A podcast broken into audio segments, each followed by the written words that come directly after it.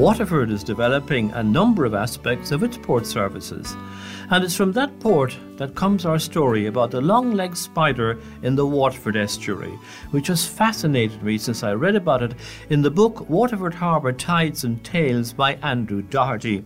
It's a piece of maritime history that was a kind of a, a, a, local name or colloquial name, I suppose, for what's known in technical terms, I suppose, as the Passage East spitlight. Uh, and it's seven seven long spindly legs that go down into the river, and we always thought it looked like a spider walking out across the the, the spit down at Passage East, heading towards the river. And so, so that's where the spider leg like comes from, really.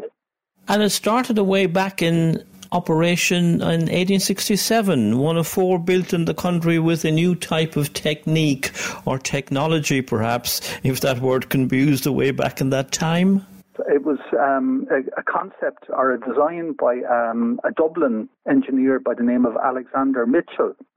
And he had, he he was intrigued by this this problem of trying to light uh, areas where uh, there, there wasn't a solid surface underneath, so you couldn't build the traditional lighthouse. And he, he hatched on this idea, apparently opening a bottle of wine and using a corkscrew, to, to screw into place um, metal poles upon which then you could you could actually build structure.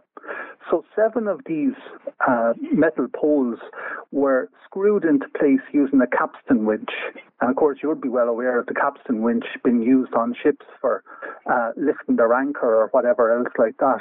But the sailors would use the capstan winch and they would sing sea shanties. And apparently Mitchell used the same system for driving these poles into the bank of the spit down there and in three other locations, one in Cork, which you'd be well aware of, another on the River Foyle, and the fourth one was up in Dundalk. And all, all of those are still in place as far as I'm aware. Two fascinating points from your piece about the long legged spider in your book. Mitchell was blind from the age of 22, despite coming up with this idea, and who's putting them in, and the capstan winch as you mentioned it on that principle, actually sang shanties.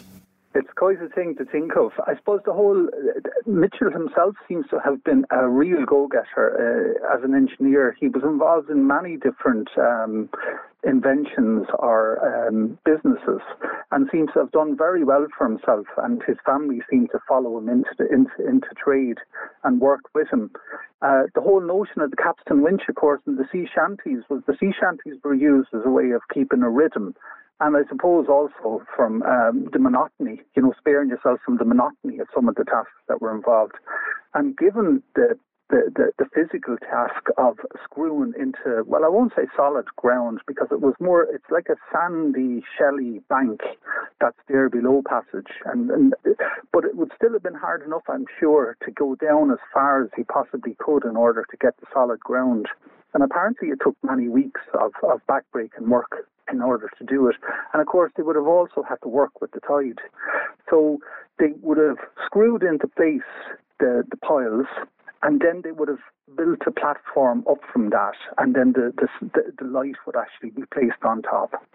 The ships inbound at Duncannon were then, the, you know, the, they needed a navigation point, obviously staying well clear of the, the shallow waters, the weird banks and such. So originally it had a red light, a green lens added later, it cost about two and a half thousand, which was pounds, which was a lot of money in those days.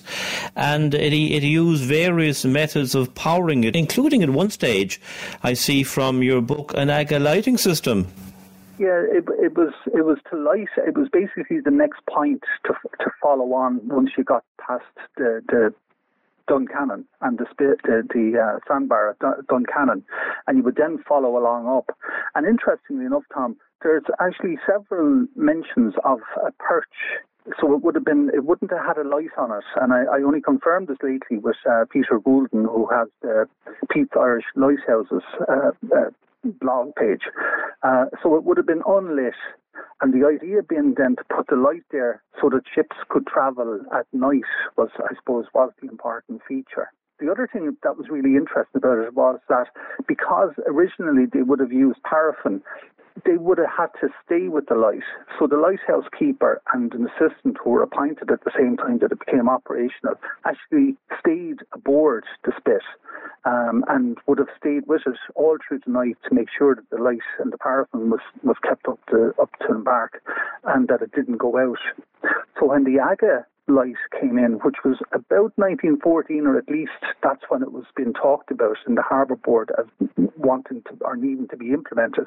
That was seen as a real step forward because it was using acetylene gas, which burned much brighter. Uh, it also it had the technology to be to be to be switching on and off, which means meant that it used less gas, which was more efficient. But the third feature of it, of course, was it had a sun valve, which allowed it to go off once daylight came. So on that basis, it would appear that the lighthouse keeper was made redundant and just a, a man was set to the task of just maybe keeping an eye on it and keeping the maintenance of it couldn't have been very comfortable in such a small space at night anyway. What's the situation on the light now? Uh, obviously, modern technology has moved on from the need for the spit light in, in, in the Waterford Harbour approaches.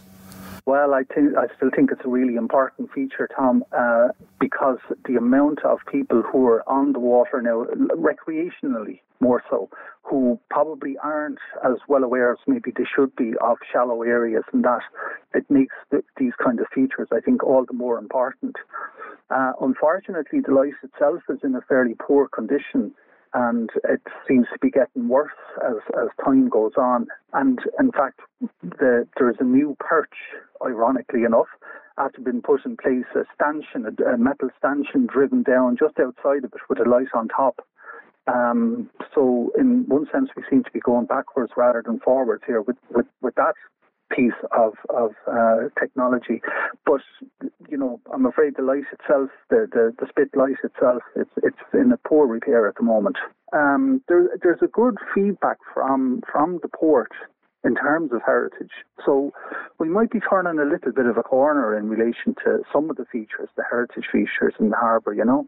Author Andrew Doherty, The Spider Light is one of the many stories in his book Waterford Harbour Tides and Tales, recalling centuries of maritime tradition.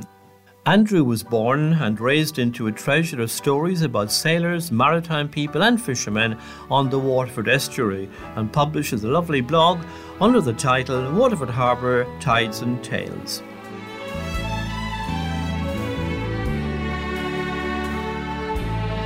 And that's all from this edition of Maritime Ireland. Email me on maritime topics to Tom MacSweeney, maritimeIreland at gmail.com. That's Tom MacSweeney, maritimeIreland at gmail.com.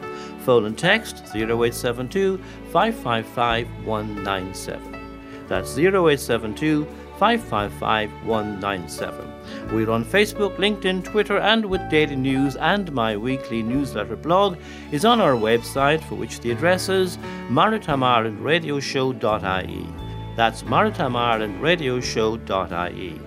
Until our next edition, the usual wish of fair sailing, and thank you for listening and being part of the maritime community.